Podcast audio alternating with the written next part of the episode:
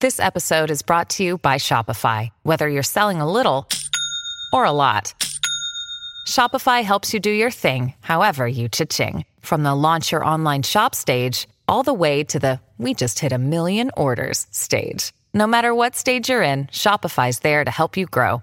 Sign up for a $1 per month trial period at shopify.com slash special offer, all lowercase. That's shopify.com slash special offer. Hi, I'm your inner dream monologue, and you're fast asleep, so I'll be quick. Great job using the Colgate Optic White Overnight Teeth Whitening Pen before bed. When used as directed, it gives you a visibly whiter smile in just seven days. So while I fly and talk to animals, you're removing teeth stains with ease. Sweet dreams. And when you wake up, keep on living life to the brightest. Colgate Optic White. Find it at all major retailers.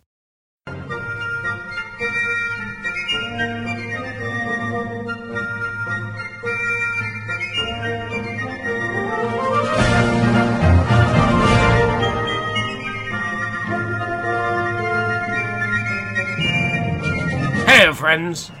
This is ancient English actor Alan Cuthbertson. Yes, you saw me last week in the movie Room at the Top as George. Do I sound different now? Of course I do.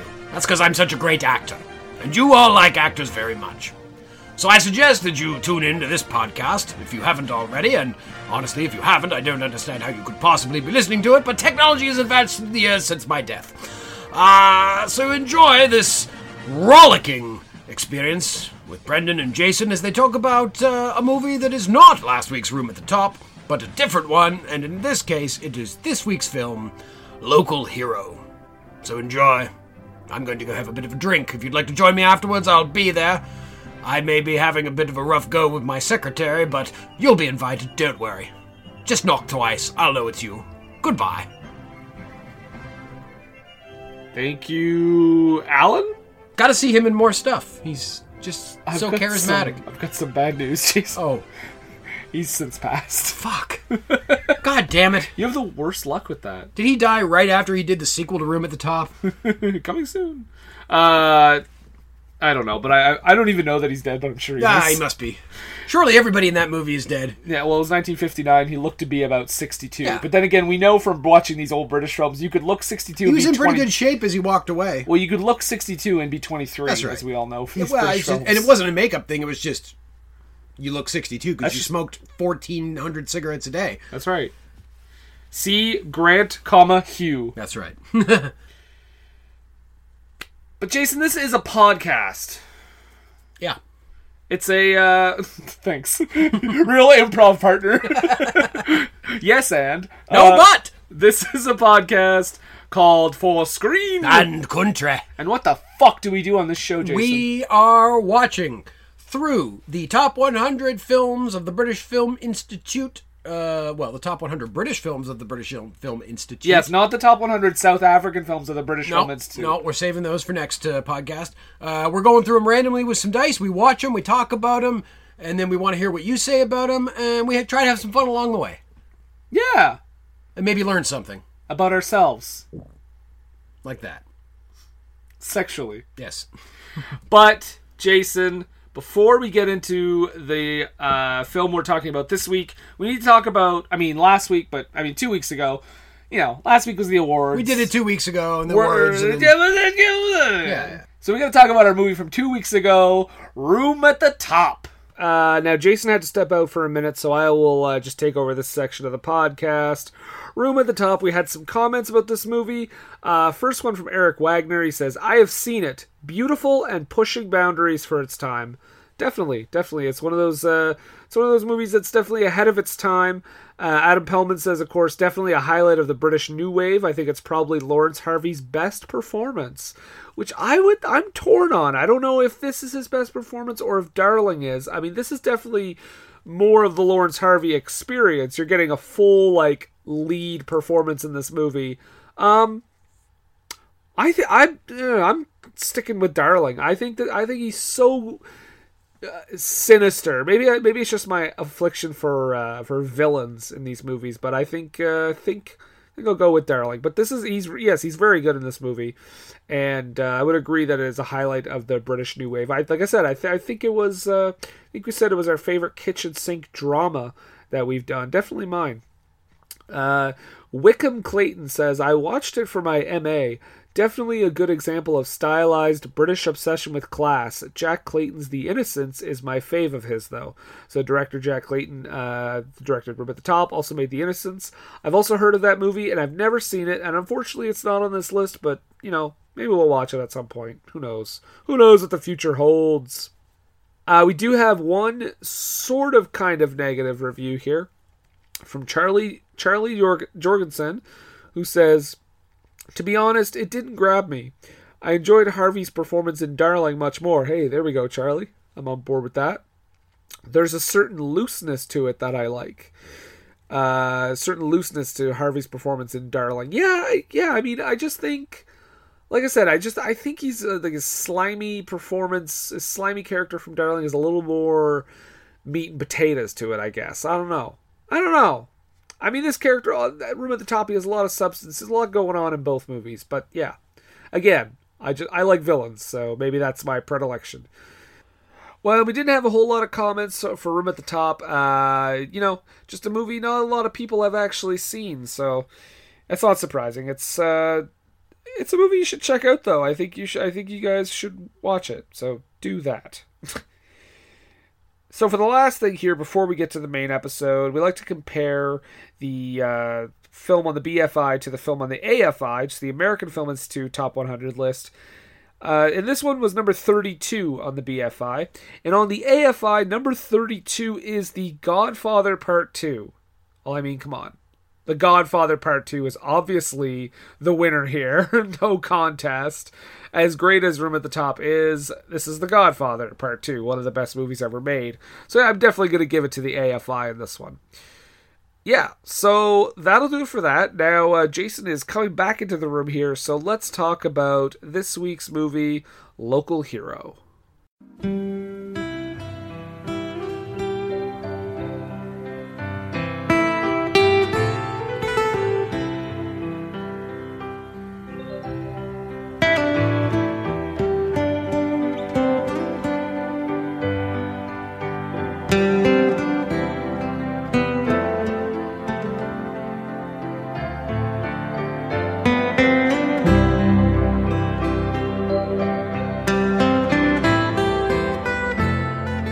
So that's right, ladies and gentlemen. We are talking about this week number 37.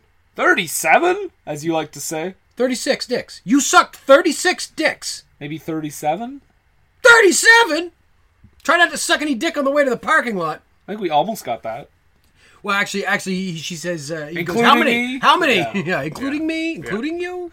But we are 37. talking about uh, number 37 on the list. Clerks. Uh, no. Uh, Local Hero. Oh. Mm-hmm. Directed by Bill Forsyth, who we will see again. He has Yeah. another movie on this list. Oh. Uh, starring Peter Reigert, who people you may know as Boone from Animal House.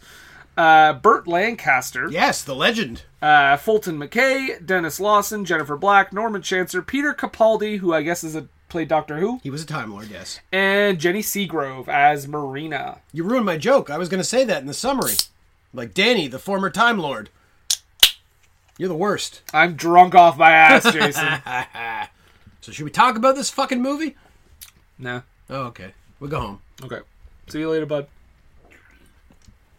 Uh, all right, you know what? I'm going to talk about it. Okay, let's talk about 1983's local hero. yes.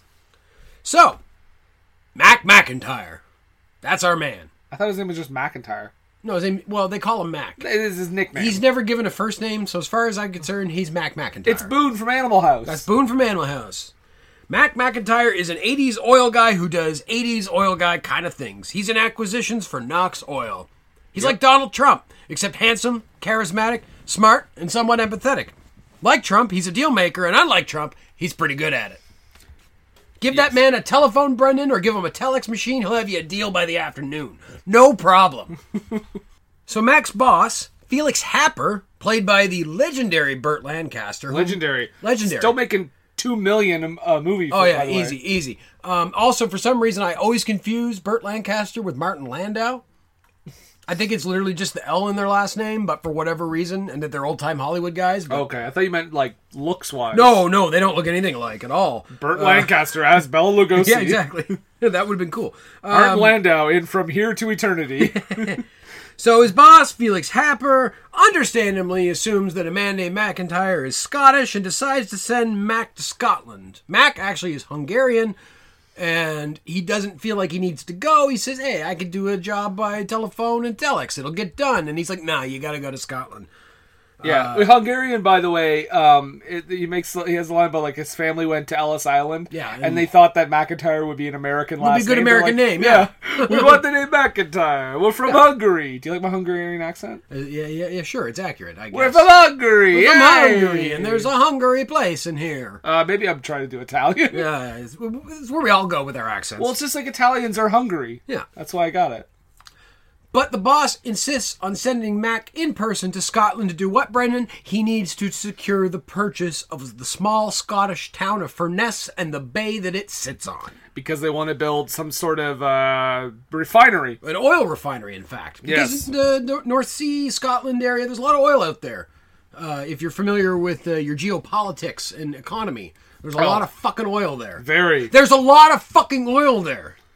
I am serious. All right. All right. I just want you to make sure you know. I know. this right. also be a good time to point out that this movie was in, uh, almost entirely shot on location, Yeah, which it's you can definitely beautiful. tell. Yeah, oh, it's absolutely northern Scotland. Yeah. It's beautiful. It's 100%.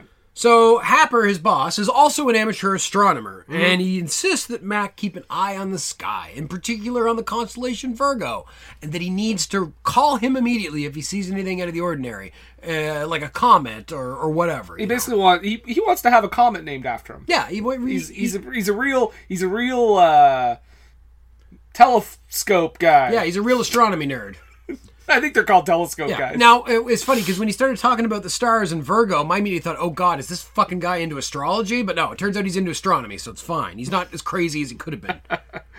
um, so yeah, I just want to mention here before we forget it, and we can come back to it later. But this is when we're introduced to this strange Cato-like character to Lancaster's Clouseau, who just comes in and fucking abuses Aversion therapy. yeah, aversion therapy. Moritz. And it's a weird little like moment and it never really pays off in any major way. It just kind of happens. I like it. Yeah, it's it's weird. I- it's a fun little thing, but Yeah, no, I think I think that's just to give him kind of a, a weird little like quirkiness. he's trying something new and trendy. the character of Happer is not the stereotypical oil tycoon you would usually No. see in a movie like this. No, he's not wearing a cowboy hat. He's not firing his pistols off willy-nilly. he's not even particularly mean or aggressive. He's like a fairly Yeah. like nice guy. He's not even really Texan.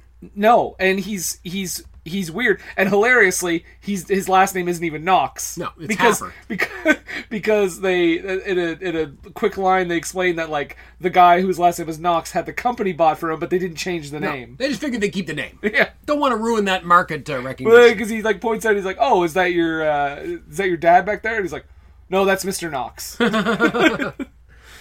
So yeah, it tells Mac he's going to keep an eye on the sky. Mac is confused by the whole idea because Mac doesn't really get astronomy, but he agrees. He's an 80s guy. All he understands is pussy and cocaine. That's not explicitly said. I'm just drawing this from my own assumptions. oh i thought that was in the movie Yeah, no, no, it was not. Uh, That was I an mean, animal- he does. that was he- an Animal House. He does try to fuck a girl. He does like I, I think he tries to fuck a girl and has no no success, and then goes home and calls his ex and has no success there, and then is like, "Fuck it, I'll go to Scotland." I, well yeah i think he just i think he just wanted to have someone there for his last night before he left Yeah, I suppose. Yeah, he just wanted to get one last go in. Uh, so he gets to Scotland, and in Scotland we meet Danny, played by former Time Lord Peter Capaldi, uh, uh, who is who works for uh, Knox uh, Aberdeen. He's the Scottish liaison for the company, and he takes him to this um, facility where they're kind A of marine labo- laboratory it's yeah a marine laboratory where they're working out the details on building the the refinery uh, on the bay, like building a model and everything. And there we also meet Marina, the most on the nose name for a character ever, who is a uh, a scientist herself, but is also super into swimming. on the nose yes but i think see for me this movie almost feels like a fairy tale Yeah. this entire movie Like Brigadoon. uh sure You don't know Brigadoon? That's the musical about the Scottish town that disappears and only reappears once every hundred years? Nope. No? You're an asshole. Okay. Well, anyway, um, no, I just like I I think certain things this movie gets away with because it feels like a modern fairy tale. Yeah, in some ways. Yeah, absolutely. Especially with that character. We'll get to that later though. So he and Danny they they go to Furness, and it's a lovely little seaside kind of town with working Scottish people in there. Mm-hmm. And they go to the hotel and they meet the hotel's proprietor, Gordon. They also Play- pick play- up a rabbit. They they do they hit a rabbit on the way after after they have to pull the car over in the mist because it's so thick, which I think is a legit problem in the north of Scotland. The mist gets very thick. Yeah. I mean thick enough that Brigadoon appears every hundred years, right? There were no mist creatures though, like the mist. No, no, none of that. Just uh they just hit something and they get out of the car and they realize it's a rabbit. So they throw the rabbit in the back of the car, and even though the rabbit looks like he's fine, he has a broken leg. Yeah, something Yeah. like that. So they go to the hotel. They show up at the hotel, and they meet the hotel's proprietor, who's Gordon. He's a local guy. He runs the hotel. Gordon is played by Dennis Lawson, whom s- a very tiny amount of you may remember as Dreadnought Foster in the uh, A&E television series about Horatio Hornblower. But most of you will remember him as goddamn fucking Wedge Antilles from the Star Wars movies. Who? I honestly don't know what You don't know character Wedge? that is. Wedge. He's like he's like he's um he's a fi- he's an X-wing pilot in Okay. the movie. He is like uh you see him Is he like the friend? Like one he, he- of he's like one Luke's, of Luke's like, buddies, best yeah. friend? not Biggs. Biggs is like Luke's buddy from Tatooine, but he knows Wedge, and, and you see Wedge. So here's a funny story. So in the first movie, Wedge, for the very first scene that Wedge appears, Wedge is played by a different actor.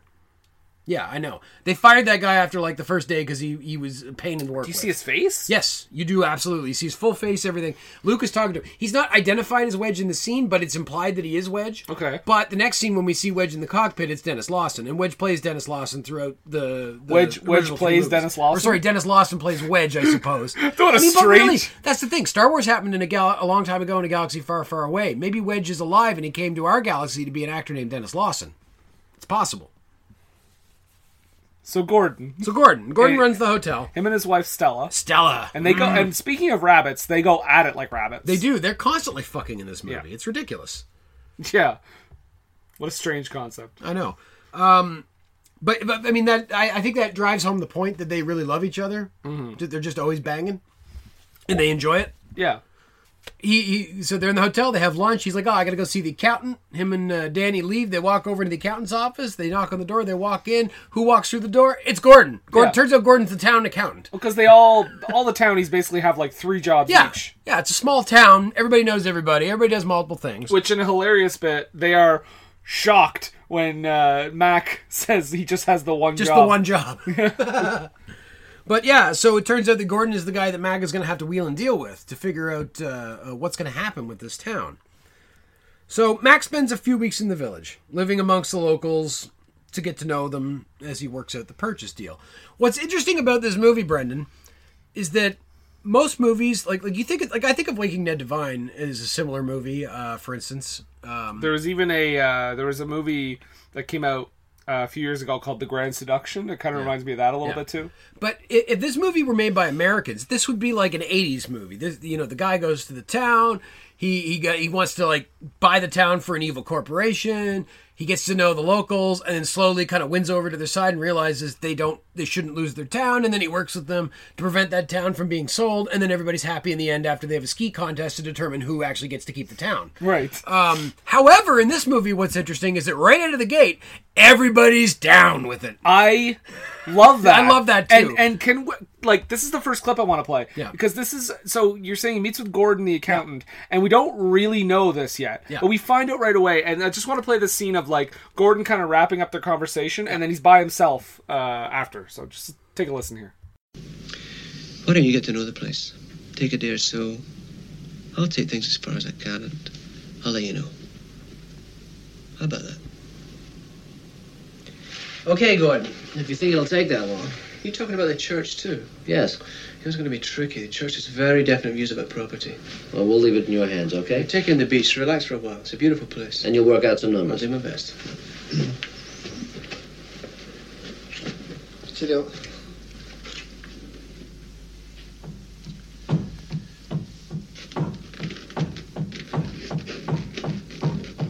Take it away, Andrew. Oh boy.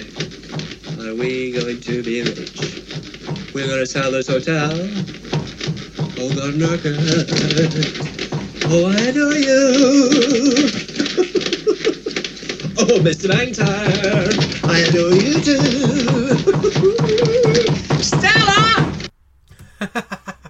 So yeah, uh, the, he's super happy about it. The whole town is happy about it. He, he is literally jumping for Yeah, joy. He's, he's so happy about this idea. They there's no like emotional attachment to this town for No. these people. They're happy to take this money. no, the whole town is like, we're going to be rich and, have And- no home. We'll figure it out. And in a wonderful embracing of Scottish stereotype, not only do they want to get paid, they want to suck these guys dry for every fucking last dollar they can get out of them. Well, yeah, because now we get a lot of Gordon say, telling the townsfolk, like, hey, I know everyone wants to get rich and get the fuck out of this stinkhole town. But let me handle it. yeah, calm down. I will, yeah, I will handle the negotiations.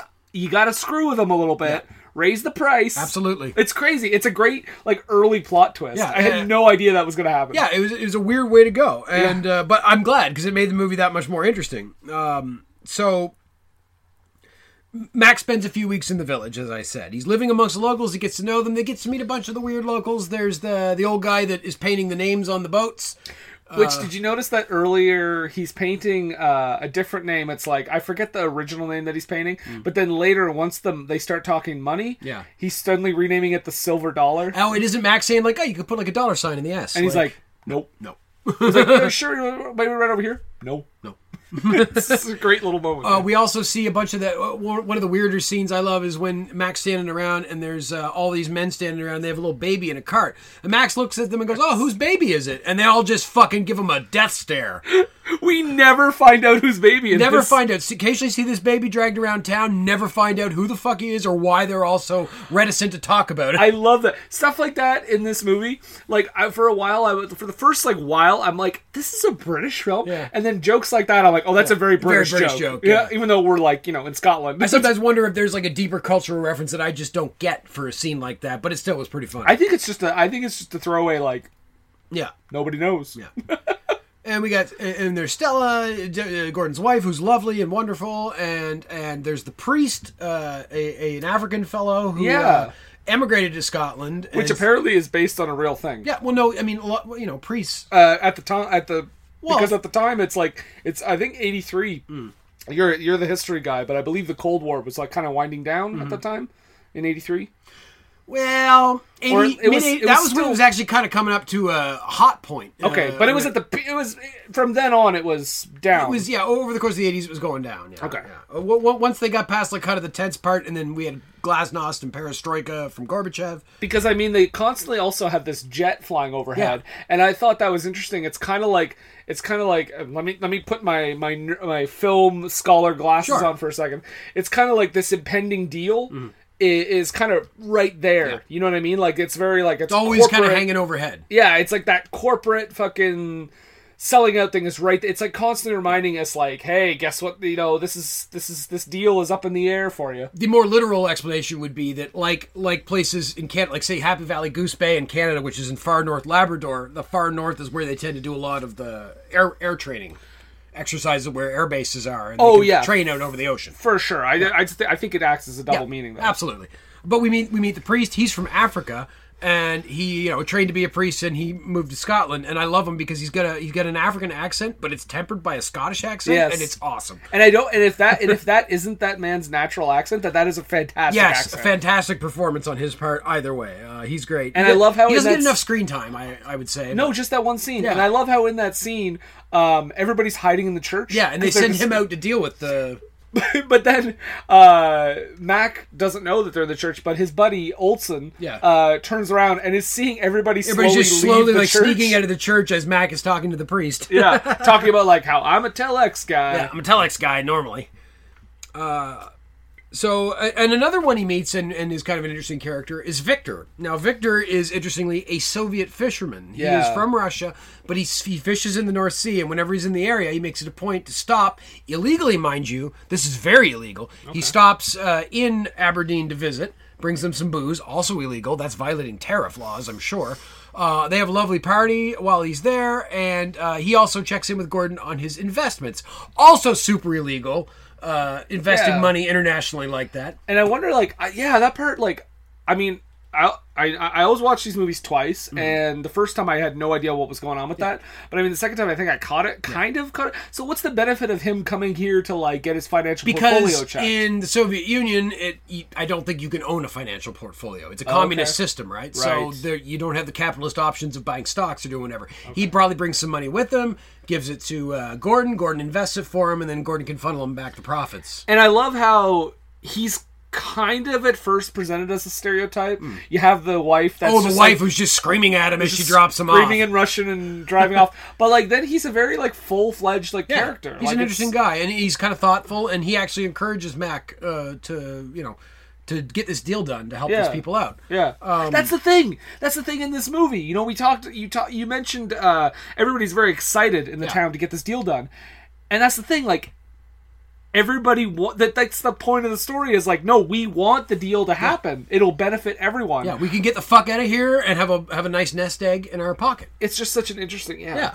So while Mac's in, so yeah, Mac is enjoying, you know, getting to know these people. He gets real drunk while he's there. He sees some lovely astronomical phenomena while he's there. At one point, he sees um, Aurora a mete- borealis? uh, well, he sees a meteor shower first, Yes. and then sees the aurora borealis, aka the northern lights. Has no idea what it is, and they explain to him. And I think Marina, if doesn't, ex- maybe she's explaining to Danny, but talking about the way the way the particles hit the atmosphere and cause them to, you know, light up and, and make all these crazy colors and everything. And of course, he calls Fapper, Fapper, Flapper, No, not, Fapper. not Fapper. I wish he was Fapper. That'd be great. no, he calls Happer. yeah, he calls But Happer the- and let him know. And the great thing is when he's calling Happer, um, this, something's going on at the same time. Is that we talked about that little subplot with Moritz, the guy who's like constantly belittling Happer yeah. and getting paid for it. But, but then but then when he but then when he when, when Happer calls him out on it, he immediately turns into a yes man. yeah, but but but, the, but at this point he's told him to stop. Like Yeah. I don't need you anymore. But while he's on the phone with Mac, he's putting these like signs in his window that says it's going to spell out Happer is a motherfucker. This is at the top of a skyscraper. He is hanging outside the window, putting these letters against the slanted windows in this guy's office. He gets up to mother foo. yeah, mother foo. and then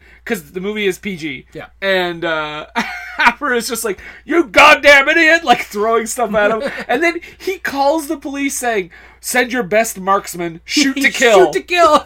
so it it kind of is wrapped up in that way, Yeah. whi- which I is guess, like, yeah. just you you just use your imagination. we just assume that he was taken out. I think he was killed, which is uh, hilarious.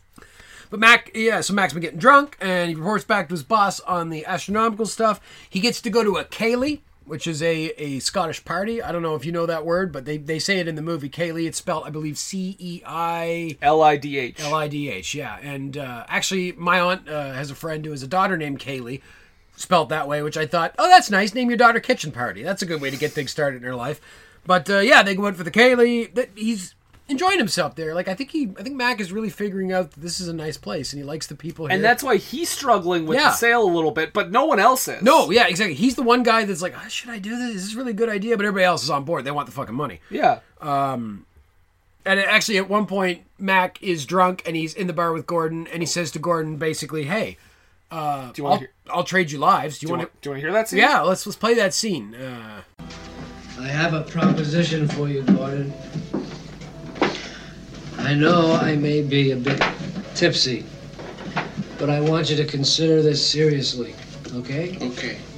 Okay. I want to swap with you everything. I want to stay here, run the hotel, do little bits of business. You can go to Houston, take the Porsche, the house, the job. It's a good life there, Gordon. I pull down 80,000 a year. Plus, I have over 50,000 in mixed securities. I want you to have it all.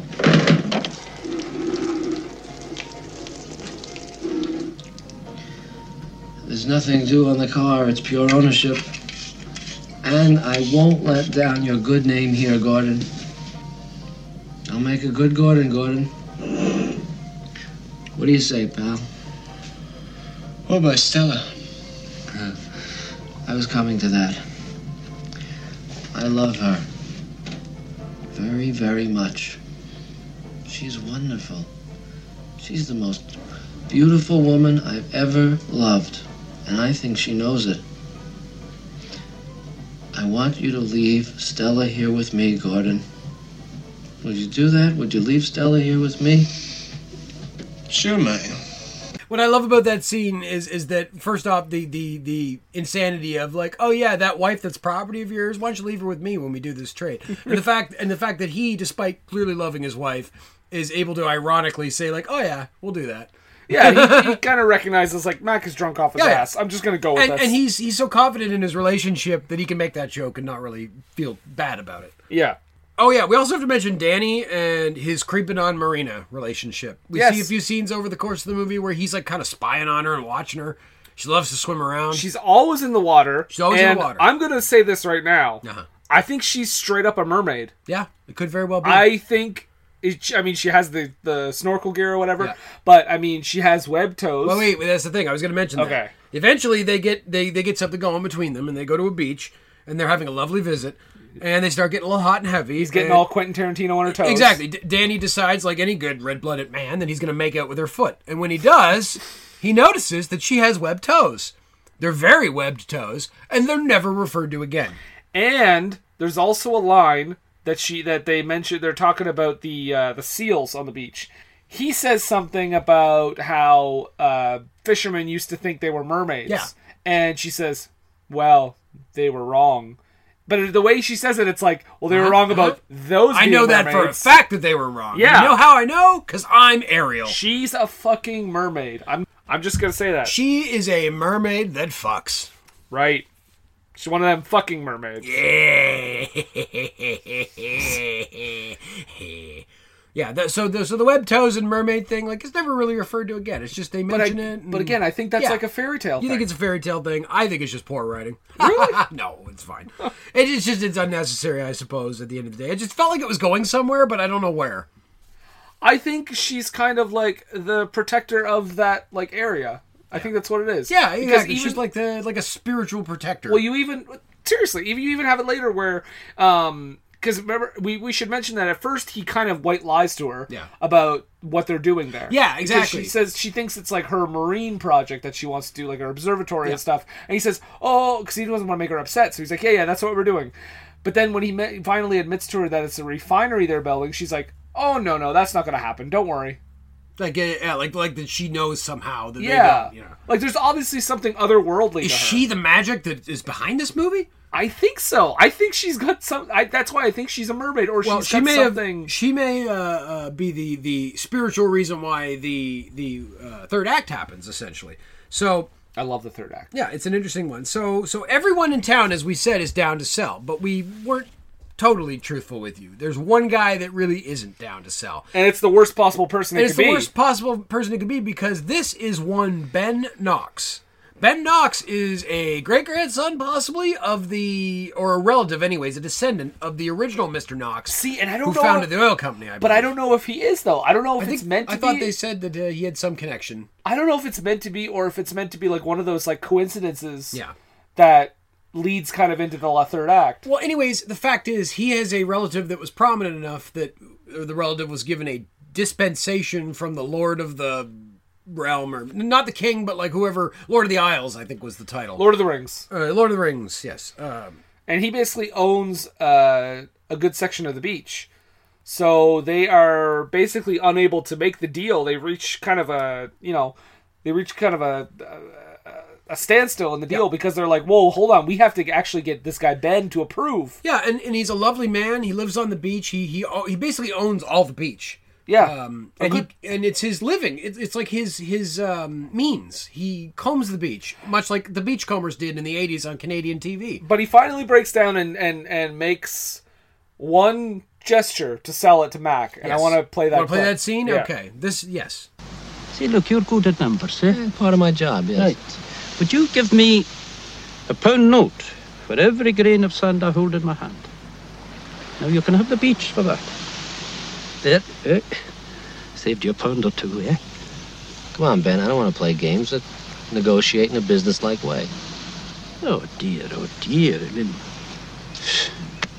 you could have had a very nice purchase there, Mr. McIntyre.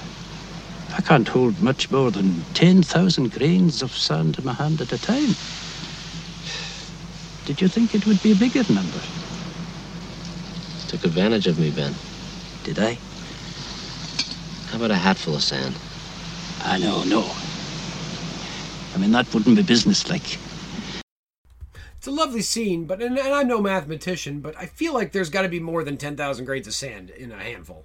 I don't know because I've heard that before. I've heard that like that. Uh, I feel like I've seen that quote unquote trick before about like ten thousand grades of sand. I, I think that's ac- I think that's actually accurate. I want one pound note for every grain of sand on every beach in the world. Okay, well that's a little. That's more than ten thousand. Don't take my dreams from me.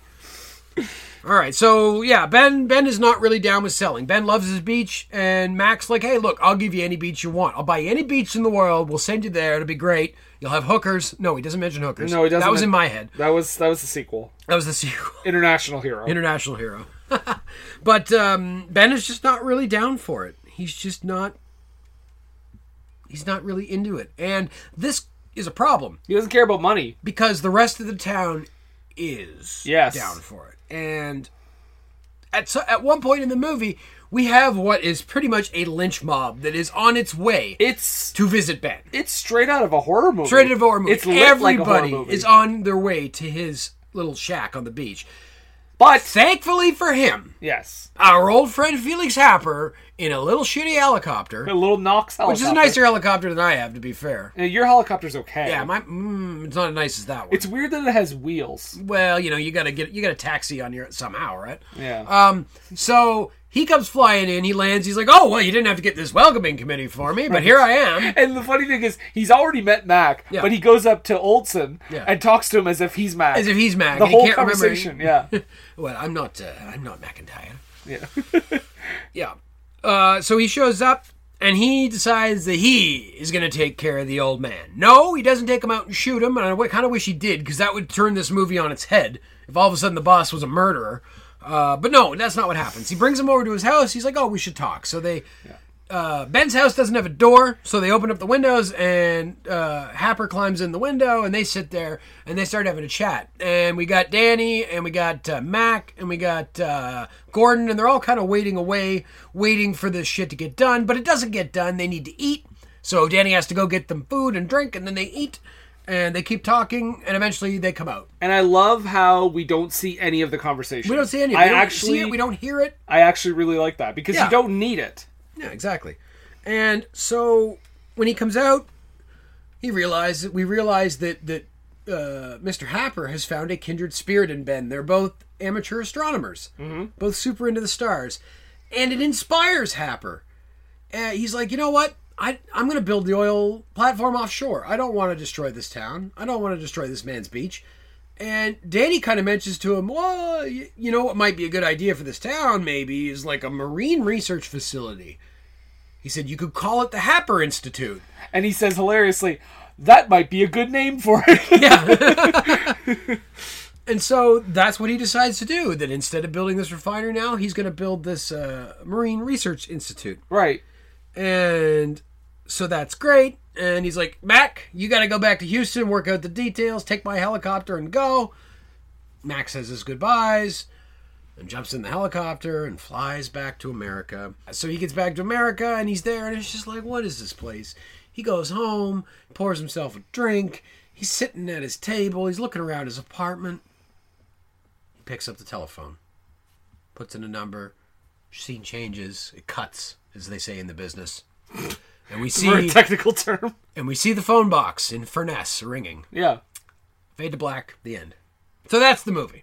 It was a good movie. We like it very much. I do. I enjoyed it. It's a it's an interesting take. It's it's it's got that again. I mentioned Waking Ned Divine earlier, which is a movie if you haven't seen it, which is about a bunch of uh, people that live in a town and one of them wins the lottery and then immediately dies and then everybody tries to get his lottery ticket. It's also a British movie too. is Yeah, it it's a not? British movie, Yeah. absolutely. A guy riding naked on a motorcycle, but it had a similar kind of vibe to this movie of like you know the small town, kind of all into it. Yeah. So, anyways, that that's the movie. Uh, I have my notes here if we want to talk about some stuff. Well, I do want to do a little bit of background All right. of this movie. Well, we'll Um, do that first. Yeah. That's we'll, we'll just do what our format normally is. How about that? okay. So, d- directed by Bill Forsyth, who, like I said, uh, has another movie on this list called uh, Gregory's Girl, which we haven't done yet. But he's another director, much like uh, John Schlesinger, who we talked about when we did Darling, Yeah. who got his start in uh, documentaries, which um, is kind of interesting. And Funny enough, too, he was also kind of an amateur astronomer. So that thing about Happer being that that's def- that's very much autobiographical. I'll put this in here. It's an Yeah. excuse to have like a fancy telescope on set. One thing of note that I that I found out is that there is when you watch the movie, there isn't a whole lot of technical talk about deals and stuff. I mean, there's a little bit enough to get kind of That's get not you what the going. movie's really about. It's not about them making this deal. Right, because Forsyth kind of said this was his quote. He said, uh, "The film skirts over the negotiating situation because that was one thing I didn't know anything about, didn't care to research too much. I remember thinking, what the hell can they even say to each other?" Yeah. this movie was very difficult to get made. Yeah. Uh, it was originally not even going to be funded or even made until producer David Putnam won a BAFTA for Chariots of Fire in 1982. A Chariots of Fire, another movie on this list. This convinced uh, company Goldcrest, uh, the executives of that company, to finance this movie. It was a struggle also to land Burt Lancaster because, like I kind of briefly said earlier, this guy was still a major star in 1983. He was still ma- he he was going to need two million dollars to be in this movie, even in the supporting role. So their budget at the time was not going to cover this. But when Warner Brothers found out that they wanted to cast, they would be casting Burt Lancaster. Like he was on board as long as you know they got his demand or they got his money. Uh, Warner Brothers put the money up for him, and they also gave Bill Forsyth another like two hundred thousand in his budget. So Bill Forsyth, uh, I don't know, famously, but he said like you know stars are not a. Uh, stars are not an asset; they're a necessity. Like, 'cause it, ga- it gave him more money. That's true. Forsyth did turn down one actor, and it was going to be an actor that was going to play Mac. The original choice for Mac was Henry Winkler. huh. Yeah, I don't know that Henry Winkler could be the 80s oil guy. I think he's too much of a known face. yeah, yeah. And, and, Peter Rieger was like, he nailed that role as far as like what that, w- without being cartoony, he was what you would expect an 80s oil guy to be like. he has a good, he has he has very good comic timing. I Yeah. find like he's he's got that he's got that down very dry. Mm. Um, another guy that almost got that part was Michael Douglas. Huh. Michael Douglas actually met with the director. Yeah. they had their meeting. Um, the director very simply said like I. I'm giving it to Peter Reiger. Like I don't think you're right for this part. Michael Douglas like fought for this role. He really wanted this role, but uh, of course he did not get it. Thankfully, he would go on to star in Falling Down, which has nothing to do with this, Why but it's did a I- great movie. I don't know why, but I knew when you said he's going to star in something, I knew you were going to mention Falling Down. Maybe because I've heard you mention it so much. It's such a great movie. I love that movie. Uh, it doesn't hold up super well, but yeah. I mean, yeah, it's it's a movie about a white guy who's mad about the world, and really, we have enough of those. Uh, uh, your death wish. Do we really need another death wish? No, but um, we didn't. It was terrible. But still, Falling Down, great movie. Maybe it's not. Maybe it doesn't hold up in 2019, but it's still a damn good movie. Yeah, I feel like anybody that's not white in that movie doesn't get represented No, super not well. real well. but this film kind of has a lot. This is my last thing. This film kind of has a lasting legacy because this movie came out 35 years ago. Yeah. And I mean, it might even be now, but I know 2019, spring of two- 2019, they're actually going to be doing a musical based on this movie. So it's going to make its Yeah. debut on stage as a Yeah, I musical. read that. So I think, Jason, we have to go to uh, the UK to watch that musical and do a whole episode on it. All right, so our Kickstarter is going to be open for you three people to contribute all the money to send us to England so we can watch this movie and provide you with an exclusive, exclusive, exclusive podcast about it. If each of you give us $1,500, all three of you, we will have enough. That's right. We'll be set. Uh, That's really all I have on the background of this movie. So let's get into this film a little bit more. So okay, first thing I want to say before I forget, I so they were going to offer them 10 million pounds plus a piece of the oil profits for the first 10 years or something. That was kind of the deal they were the looking sc- at. to the little Scottish town. yeah, to to, For to now. buy this thing. So, but at the end of the movie, he decides to turn it into a marine research facility. Right. Did those people get fucked out of their money? Like, I mean, maybe he would buy some land to build that. Would he need to buy the whole entire town to build that facility? I think. Well, it, we get the la- one of the last scenes is. Um, no, I think they still kind of get it or something close to it because at the, one of the last scenes we still see Mac writing them a check. Yes. And you see Gordon saying like, "Oh, you don't have to do this." Oh. And so I think he gave them something. Must good. have. Well, I But just not don't, as- because that mob, that lynch mob that was coming for Ben could have easily been diverted to Happer. Yeah, not they didn't get nearly as much as they were probably going to get, but I think they still got something. And you've got some. And that, what what that means is that after this movie, we don't see all the pissed off Scotsmen that are like, "Ah, oh, laddie, I didn't get the money that I was going to get. I got a hundred pound instead of a hundred thousand. That's right. Aye, Can I um can I just say that the movie the way this movie starts with like the promotional video about Knox Oil, Hmm. um, I want to play this clip because this is I think this is one of the funniest ways a movie for a movie to open is we Did it have this, remind you of Roddy Dangerfield's Ladybugs? uh no Never mind. Continue. I've seen Ladybugs but I don't know what you're Isn't talking there about. like promotional video in that movie too? Oh, I'm not- maybe I've tried to wipe that movie out of my memory. it's it's so I love that movie as a kid, but moving on. yeah. I, talking about not holding up Yeah. at the time of its release. Oh, at the time, it was, yeah, exactly. I loved it as a kid, but yeah, some movies just aren't meant to be seen ever again. or once. um, yeah, so I want to talk about this because they're playing this promotional video, and then you know the lights go up, and we're in this board meeting. Mr. Happer is sleeping. Yeah. uh, he's fallen asleep from the video, and I want to play this clip of them. Uh, setting up the premise of the movie because I think it's you'll you'll notice right away why it's Well, yeah, why? it's kind of fun. Mr. Happer. Mr. Happer, sir. The main business today, gentlemen, is the report on the progress of our acquisition of Scotland. That is part of Scotland for the refinery and storage base. I've got a few things to show you. You know, we have a two year lead in North Atlantic development. Now, we can double this if we could streamline the processing end of things onshore. The pipeline is well on its way from all three production areas, and we have a site for the terminal right here. What about that site acquisition? It's critical. The survey teams have found just about the only suitable bay on the entire coast. Total investment is 600 million, spread over the next three fiscals. We've got to buy Furness Bay for 60 million dollars, and we're dealing with close and stable allies of the U.S. Not to mention the links historically between Knox Oil and Scotland. We're not in a third world situation here. I think we should get a negotiator on the side right away. I, I just like the fact that we start out first t- time we see Happer is the idea of like running this oil company is boring him. Yeah. like he sees it, it's clearly not his first interest. Or, or you might think he's been drugged because he kind of drops the glass that he has in his hand, but quickly we learn that's not the case. yeah, But, like establish this character right away as being very different. And I like that the fact that we the whole thing whispered uh, to to us through this uh, board meeting.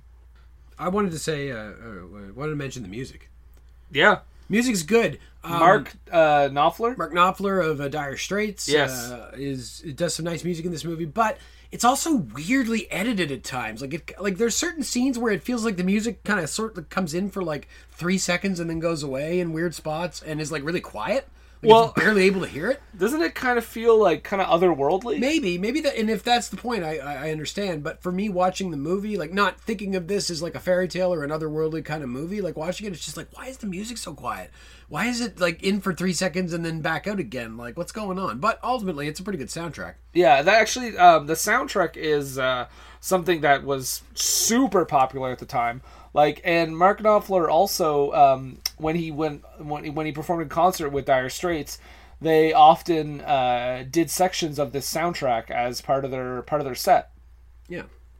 Well, one line I thought was, you know, again, very 1983 was Just piss when- up a rope. That's a good one. Okay. That's a good one. Uh, but it was more, uh, uh, you're dealing with a, your own people, not a bunch of Indians. Because in the United States, they probably would have to. Uh, that's what one of the Texas oil execs says to Mac. Because he's, you know, rather than dealing with like Native Americans who have land claims in the States, he's dealing with a bunch of white people that are ostensibly his people because they all think he's Scottish. does, uh, does Happer say that maybe even? I don't think so. Uh, I like this basic idea of uh, city versus like small village kind of life, Mm. like sensibility. Yeah. Um, just for like a lot of stuff, obviously. But the first thing is like when they when when uh, Mac and Olson arrive in the town and they go to the hotel, uh, they call down the guy like Gordon. They call him down, and when he comes to the door, he's like, "It wasn't even locked. It's never locked." Yeah. Like they could've just walked in What are that you doing? entire time. Yeah. That small town, yeah, the small town idea of you never lock our doors. What are you even doing? Get in here. Okay, I I also want to mention a fun, a a funny moment that I enjoyed from Peter Cabaldi, where when Mac shows up and first meets Danny, Danny says to him, "Oh, can I give you a hand?" And and he's and and he's got Mac's got like three huge suitcases on him and his coat draped over his arm. And Max, of course, like, yeah, yeah. And so Danny grabs his coat and walks away. Well, there's lots of that in this movie. Lots of very like dry but like funny stuff that just kind of you know, just kind of swoops in real quick. Like Yeah, it's just like blink and you'll miss it kind of stuff sometimes. yeah, yeah, yeah. Um, Oh, the bunny. We got to mention the bunny oh, the bunny. because they, they they hit the bunny early in the movie. They bring it to the hotel with them. They ask them to maybe set the bunny up and take care of him. And then later, as they're eating supper, they're, they've been served rabbit pie, and it turns out, oh wait, it's the bunny. Do we want to hear the rabbit pie scene? Yeah, let's play the rabbit pie scene for the folks. Okay. Is this my rabbit? Yes. Harry.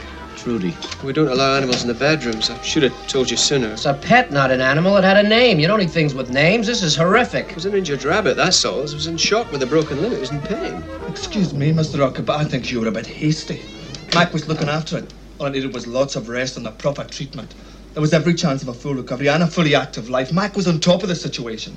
He didn't like the rabbit. Mac loved the rabbit, that's just the point. It had a name, two names. Sorry, I just don't think there's a lot I can do, though. It's a worthwhile calling a vetster. Be a clown, Gordon. Get into the kitchen and make some coffee. It had a broken leg. It was a clean snap. You check the bones in the dish if you don't believe me. I'm sorry, Mac, but we eat rabbits here. The vet would have done the same. I didn't know it had a name. It's okay, Stella. Oh, look, you don't have to finish it if you don't want to. How was it, anyway? It was nice. Apart from it being Trudy, it was nice. What lovely long eyelashes you've got. Was it a wine sauce? Yeah. Yeah, I just let it simmer for a couple of hours in some white wine. You gotta love rabbit, man. I just, lo- I love that. Like after that whole shock, was it a wine sauce? to to quote the uh, the the great comedian Jimmy Flynn, who no doubt stole this from somebody else. Uh, Did you ever eat rabbit? Don't you hate it when it kicks you in the face? Does, did he steal jokes a lot? Uh, well, it's not so much that he stole jokes Old as, jokes. as he uses yeah old joke book jokes. Yeah, kind of like Milton Berle. Yeah, and I love the man, but yeah. I, I also wanted to mention I like the motorbike guy who's constantly tearing ass around Furness, uh, almost running into people. And I like that we never even get to see him. He's kind of anonymous. He's just doing this. It, it kind of reminds me of uh, on Trailer Park Boys. If you've ever seen that show, they're uh, the kids that are always throwing bottles at people, and you never really see them. You just see the effect of them, and Hmm. that's kind of what this guy is. Just the local dude. He's just always tearing ass around on his motorcycle. That's just what he does. Well, and it kind of acts as a uh, not a plot device, but it kind of because there's a scene later where, like, you know, they're always blindsided by him, but then later in the movie, Mac kind of knows when to look out for him. Yeah, and and, that it's- kind of shows that he's being acclimatized. he's to the getting town. used to being in the town, and just kind that's- of finding his place. Yeah, and it's the same function of the guy that's always hammering on the top roof of the house. Yeah. because at that point, Mac is also looking up, being like, "Oh, hey, Andrew." Yeah. Like he knows he knows his people name, now. he, and knows him enough to say hello and have a little chat. I love the hypocritical line when Max says something about he's like looks up at those jets and he's like, "Man, they're ruining this tiny village." What is he preparing to do though? Yeah. He's about to sell the town Exactly. to an oil What does refinery. he It's care? like it's a great like Who cares if these uh, fucking jets are streaking ass over a refinery? yeah. Streaking ass? That's not a term. Streaking ass. I've invented it. I also find it amusing when the amusing and also kind of sad when the fishermen talk about how they're there to uh, catch lobster Yeah. and sell them to you know England and stuff like the big the big restaurants. And then Max like, "Oh, so you eat the lobster?" Like, "Oh no, too expensive." Yeah. it is kind of sad, but it's also a funny reflection because there was a time when lobster was like fisherman's food. It was not, you know, nobody wanted it, and the fishermen would get it and eat it themselves, and then it became over time a delicacy. I want to talk about Ben a little bit. Sure. I th- I think there's like some kind of sadness in him. Yeah. Like he's a very like he's probably the purest like most heartwarming character, but I got the feeling when like as soon as he's introduced, like there's some there's something that happened in his past. I think And Yeah. maybe that's an actor's thing that he's used, but yeah, I, I- I feel like this is a character who, in his past, had a completely different life, and then at some point retreated to this beach. And I love the way that um I don't know if you noticed this, but before we actually hear from him and see him, he's in the background of a lot of Yeah. shots, just walking the beach, and it's kind of interesting because it's the kind of the movie's way to suggest like, hey, don't forget about this guy. He may be more important to the plot than you think, and he's always in the background of shots when they're talking about the deal. Yeah. and he's just kind of like there, like, hey, uh, Always front and center. Yeah, this is actually you're you're look overlooking the most important detail. like I did not notice that, but I'm glad you pointed that out to me. That's a cool, uh, cool thing to do. I noticed especially in the later scene when they're just kind of walking together, Mac and uh, Gordon, and you just see him in the background. It's like, oh, that's really that's really interesting. How did you think? How do you think Mac, not Mac, sorry, how do you think Mr. Happer ended up? Do you think he just inherited? He must have just inherited this oil company, right? Because he is not, like we said, he does not act really like an oil executive. Yeah. And I feel like this is not what he even wants to do. And even when you see him at home, what is he doing? He doesn't have like a butler or anything. He's cooking for himself. He's he's living by himself. He doesn't have a wife or family, uh, which I think he regrets. And I don't know. It's really interesting. Like his backstory is fascinating to me. Yeah, I, I I feel like he's a character who has that job. Yeah, it's probably inherited that job from father or an uncle or something, and uh, and then yeah, uses it as a means to provide for his hobby, Yeah. which is astronomy. Because I mean, what is he? His passion, really. Whenever he's talking to Mac on the phone, I mean, he might briefly mention it, but he barely asks how the deal's going. He's always like, "What's in the sky? How's Virgo? Oh, That's it's what he Leo really you're cares about, following. yeah. Did you see a comet? Meteor shower? Northern lights? Like What? he's yeah, he's super excited about Aliens? that. oh, we didn't mention the aliens. How Aliens, did we mention- yeah. How did we skip that? It's not important. it's, a, sm- it's a very unimportant part of the film. You're right. I also like little things like uh, there's, a, there's even like a quick scene of like Mac's watch being underwater. Did you notice that? Like, yeah, little bit? yeah. When he sets it down on the on the beach to get the shells, and then it gets washed out to sea. That's kind of like a part of him. Yeah. being left there Exactly. essentially. Yeah. He's kind of like, I don't need this. Yeah, it's- Yeah. And, and and as it's sitting in the water, we hear the weird alarm that's on it uh, slowly die. yeah, yeah, that's really cool. Um, there's a lot of symbolism in this movie, honestly. It's a whimsical comedy, but there's a lot going on. And we have reached another BFI Top 100 Films trope, Oh, Jason. A character takes the stage and sings, it sings a, song a fucking song about something that is happening in the movie. that's completely relevant to what's going on. Yes. and in this case, our friend Victor from Russia decides he wants to sing. Was it Lone Star Man? Is that the name of the song? it's something about a rover. Uh, because he, 'cause he talks. Oh yeah, oh, Lonesome Rover. Because because there's a line about a place to call my own. This song, if you listen to it, it's kind of about Mac. Yeah.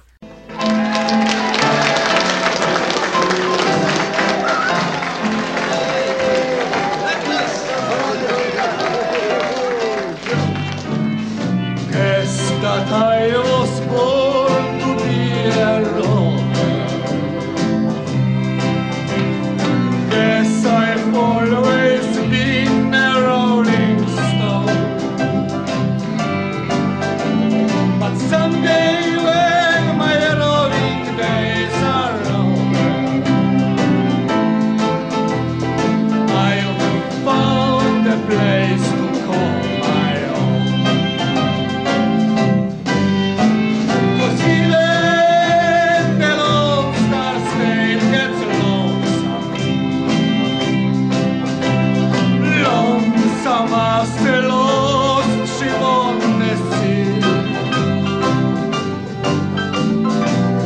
Even the lone star state gets lonesome. Lonesome for a lone star man like me. So what's interesting, Brendan, is that that's actually an original song written by Mark Knopfler. Yeah. Oh, I did not know that. Yeah, me neither. I just Googled it. You mean you've known that for years? Yes. Yeah, sure. Why not? What What's cool too is uh, it's about Mac. Like I said, Yeah. he says the Lone Star State gets lonesome. Where's Mac from? He's from Houston, Yeah, and he's Texas. like, you know, I'm a roamer. It- it's- yeah, he's he's uh, yes, he's from Texas, but I think he's specifically Houston is Yeah. where Knox Oil is. But yeah, he's singing about because Mac is kind of a lonely guy. Yeah. Um, and and you see that right from the beginning of the movie is that he kind of has that friend at work, and but like the girls won't talk to him. There's a Mm-hmm. real like- Texan buddy who kind of sounds like this. Mac, how you doing, Mac? Yeah, yeah. Mac doesn't sound uh, Texan at all. No, Oh, he's, he sounds Texan by way of Brooklyn. yeah, which I'm pretty sure that's where the actor's probably, Probably. from. But yeah, like the um, he doesn't really have a lot of friends, and when he goes back at the end, like it's kind of a somber ending in that he's calling back to Furness. I didn't even notice him pick up the phone. I thought it was just the cutaway, so uh, that's why I was kind of surprised. Oh, when maybe you maybe he mentioned did or maybe didn't. In my mind, that's what I'm seeing right now. I only watched this movie like 48 hours ago, and that. So, yeah, I thought he just cut away. But anyway, yeah, it's it's, it's kind of a somber end for him too because he's like back in like the city, and you just hear like the hum of like you know big city noises, cars honking, and all that stuff. Yes. Eh, Oh, and here's a moment I forgot to mention from earlier that I wanted to uh, showing what kind of town he is living. Mac has to go make a phone call at one point back home. and and the bar basically takes up a collection for him to get him the coin so he's able to call back because it's an international call. It's a very important intercontinental call. Yeah, yeah. He literally announces it to the bar, and then everybody walks up and starts tossing coins in. And then, and then, of course, there's the hilarity of him being on the phone and talking, and then having to keep dumping coins in every like 30 seconds. The worst payphone ever. yeah, yeah. Um, which, by the way, um, interestingly, I didn't mention that when we were talking about the background a little bit, but apparently, uh, people would go to this little place where they filmed the movie, Yeah. and they were so disappointed that they couldn't find the red phone booth. They were, they were, they were fans of the movie and they thought it existed. Yeah. So much so that the town actually built one. built one in that spot Just Uh, so that- people could see it, and then, Very nice. yeah, That's awesome. I, I do th- there, another little moment here which I really like is two of the townies are doing impressions of like Hollywood legends. Oh yeah, We're like, no, that's And they're both Humphrey hammered. Bogart. Yeah, I was like, what about this one? Uh, Humphrey Bogart? No, that's Cary Grant. he's just making like like look, fa- looks on his faces, like he's doing trying to do Robert De Niro with a you know, eh, with but he's his mouth open, barely but he's not. changing his expression. no, and it's- I'm like, he's exactly the same, I think, every time, except his hat might be different. and I'm like, is that the Br- is that like a snide shot at like Hollywood screen legends? Ah, they're all the same. Yeah. And before we go any further, I we need to talk more about the Moritz subplot. Yeah, the it's- thing with Happer and his like, uh, like you said, his like Cato like, Yeah. uh, uh, Cato Kato Cato too is Clouseau. Cato Kalin next door Yes, neighbor. Kato Kalin. Because Kato Kalin would uh, always attack OJ. Yes, And as- that's why OJ killed his wife, because he thought it was Kato Kalin. as we explained, As we already explained. our theory is out there in the ether. I don't know why anybody hasn't picked up on this yet. I don't know. Hashtag. It's Cato's fault. Hashtag Kato did it. Kato caused it. Cato caused it. With a K. Kato with a K. Caused with a K. It. So I want to play a little brief scene of the of an interaction between Happer and uh, uh, Moritz. Okay. Moritz, Moritz, you're destroying me. yes, now we're getting somewhere. I think we can move on. What do you mean? The next stage. We should physicalize things a little. What? I could hit you. Wouldn't that humiliate you? We could progress by leaps and bounds. I, I could tie you up. Forget it, Moritz. You're talking perversion, not therapy. Go on, get out and don't come back. That's good. You're reacting. You're upset already. Think what it'll be like when I punch you. Get out before I punch you. This is most gratifying, Mr. Happer. It vindicates my entire theory, the whole program. I've got your ego on the run, Mr. Happer, you piece of shit. Sorry, sir, that just slipped out. Uh, uh, you'll be hearing from me. We can't give up now. You're a star patient, Mr. Happer. I might have to raise my fee when we do get physical, but it won't be anything unreasonable. Good afternoon, Mr. Happer. Sorry, I, I know it's it, it really is like a strange sub up, but I just I love that guy's performance He so is much. very good, yes. Like you piece of shit. I'm Oh. sorry. Oh. like immediately apologizes. Like you said, he immediately turns to a yes man. Yeah. And I'm sure that's just a- a- adding to Happer's kind of quirky thing, like Yeah. that he would hire this guy to like kind of Yeah. maybe it's like to keep him grounded Maybe. because you know who could have used this King George. Yeah, absolutely. He could have used a Moritz. He, he needs the Roman slave whispering in his ear, You are a mortal. George, I have you in my eye. he needed someone to constantly tell him that. That's right. And that's why Ian Holm did such a great job. Um, I mean, yeah, I- like I don't really have a lot of el- else to say about the uh, about the movie itself. Did you have any other thing else you wanted to add from? No, the, I just uh, want to say, it, it, like like other movies we've watched, it's a fine film and uh, very enjoyable and recommended to everybody. But uh, And it's not depressing. no, exactly, it's an uplifting movie, and we've watched some between Room at the Top and This Sporting Life and The English Patient and and Kess. Cass. There's been some real downers. I mean, even Clockwork Orange. Yeah. like it's it's a. It's oh, a- I was cured, all right. It's a fast-paced, energetic movie, but it's still still a downer at the end. Yeah. Yeah. Um, but I mean, I guess that's the British life, right? British people, why are you so sad? Turns out, if you want to go be happy, you got to go to Scotland. Even though they're all a bunch of uh, sad, angry mooks, if you go to Scotland, it'll be real fun for you. Yeah, so let's get into the uh, not the last, but the second last part of this uh, of this uh, our discussion. Talk about the critique of the Mm-hmm. film because this movie, I mean, I guess it's not surprising, but it doesn't go to the Oscars. I would have liked to have seen Burt Lancaster get a supporting actor nomination, though. I think he's very, very good. He is very good. Uh, I feel like this would have been one of those movies that was like kind of like, like, like again like Waking Ned Divine was like a kind of a sleeper hit, the Yeah. word of mouth kind of thing that you know picks up steam. Well, and I mean, I don't have the exact numbers, but it, it did make a profit. It That's wasn't good. like it wasn't like a huge hit. So they at least were able to pay uh, uh, Lancaster his two million bucks. yeah, I think I think the movie cost around two million pounds, and I think they made about five million dollars. So it's like a, you know, it was a minor hit. minor hit. It didn't lose money, but clearly a classic. So no Oscars, but what do we? The Oscars? We don't care. We don't forgive a fuck. They don't mean shit to the British Film Institute. The BAFTAs, the British Academy of Film and Television Awards. Yes. It is nominated for the following Best Film, Best Film Music, Best Original Screenplay, Best Editing, Best Cinematography, and Best Supporting Actor for Burt Lancaster. Sweep. Nominations. It only wins for one. It wins for Best Direction from Bill Forsyth. Okay. Uh, I'm surprised Mark Knopfler didn't get the nod for uh, best music just because he's a famous American music well, I mean, guy. they get nominated for best nominated for best film music. Yeah. Uh, they also uh, this movie actually uh, wins a couple of interesting things too. It it, it wins uh, best screenplay at the National Society of Film Critics and the New York Film Film Critics Circle. Cool. And it also places number seven in the top ten films of 1983 according to the National Board of Review. Well, I always trust the word of the National Board of Review. That's right. They're where I get all my government related review I- information from. Love me some NBR. That's right. Not to be confused with NPR Well, or, or PBR. or PBS or CBS. Let's have some PBR, but we watch PBS uh, outside of the BFI at the USSR embassy. I don't know where we're going, but I will give you my passport. To Russia!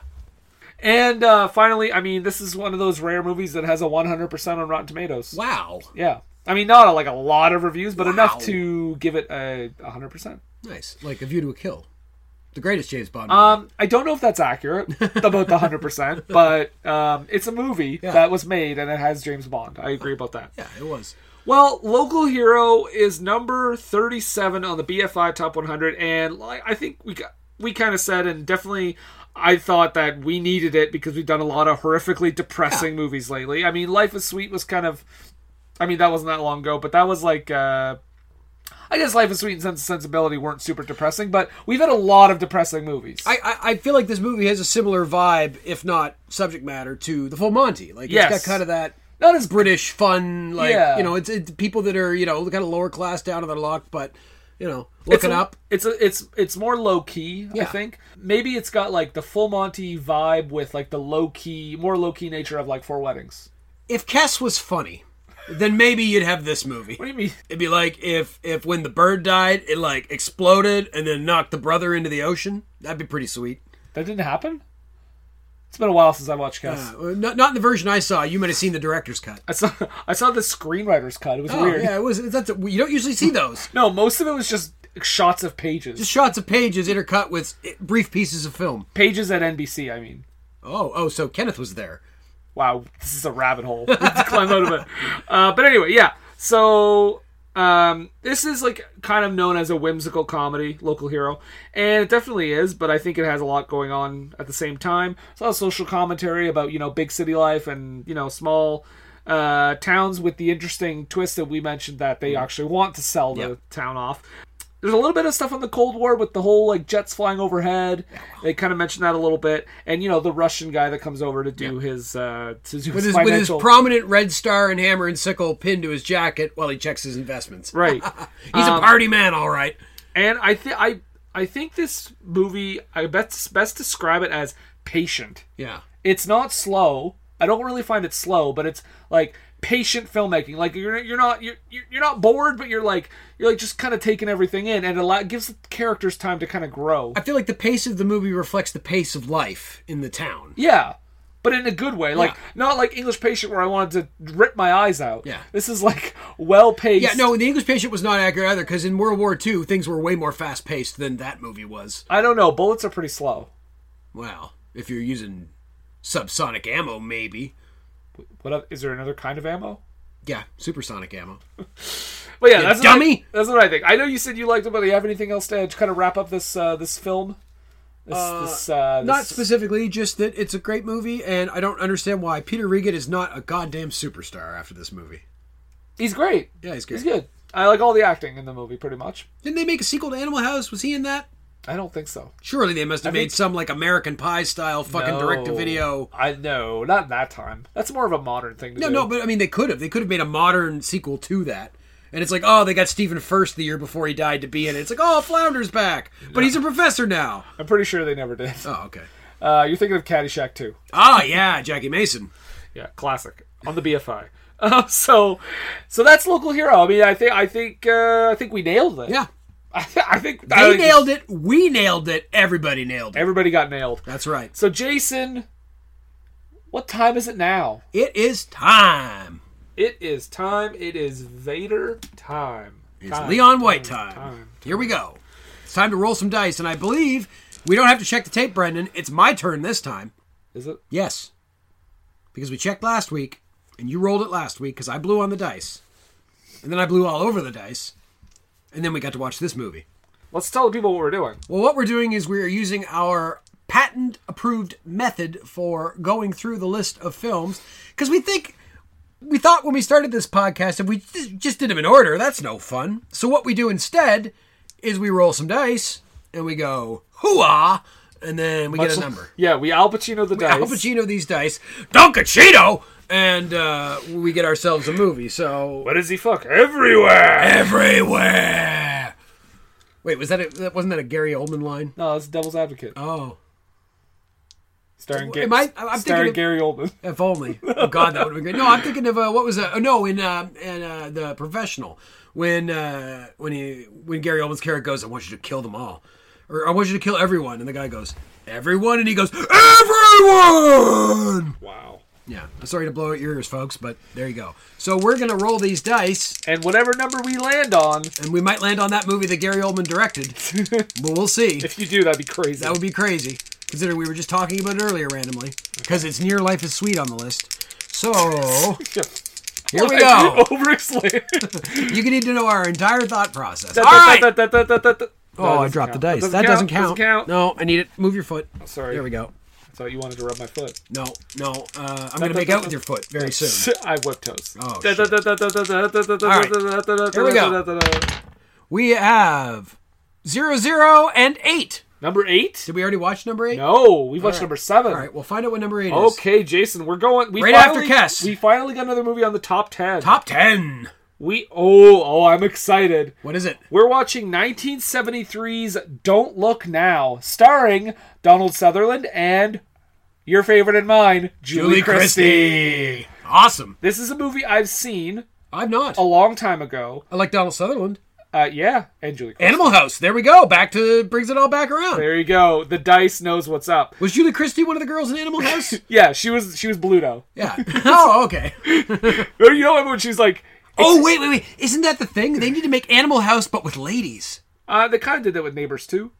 Yeah, but that's a sequel. It needs an original thing. Anyway, sorry. Yeah, so we're gonna watch. Oh, oh wait, wait, that did need to be an original, Yeah. like an original ladies' Animal House. That's right. Absolutely. A ground floor original version of a movie that al- already exists. That's the very definition of original work. uh, yeah, no, I'm excited about this. Yeah. This is our first, also our first like horror film. Oh. Uh, Oh. I mean, uh, if you don't count like the last 20 minutes of Black Narcissus. yeah. Well. But yeah, it's a horror thriller about uh, fa- parents uh, grieving over a child. So Oh. Okay. Cool. yeah. So that is what we're watching. Don't look now. Actually, this movie you could probably find around. It's a very, it's a kind of a well-known film, and it should be available in a lot of different places. So check it out. Check it out.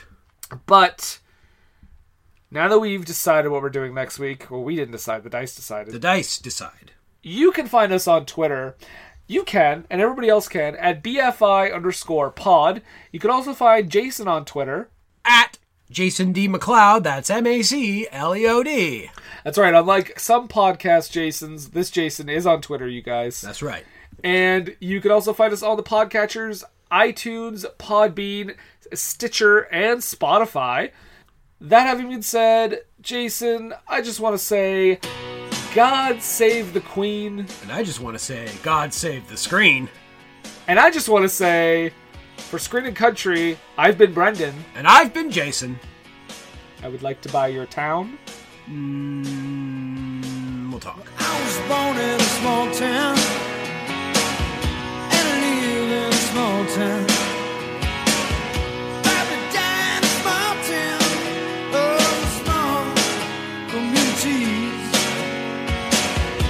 oh,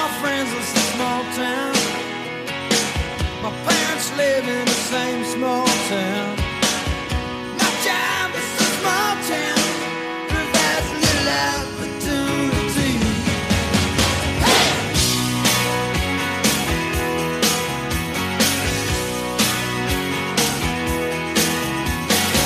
Educated in a small town, taught to fear Jesus in a small town. Used to daydream in that small town. Another boring romantic, that's me. It's late, it's time, let's check our cue, baby. Pair it with a couple brews, baby. We love good movies. We love the bad ones too. So we watch them all and pass their lessons on to you. Oh yeah. Ba-da, ba-da, ba-da, ba-da, tss, tss, ba-da, ba-da, ba-da, ba-da, tss, tss, meow.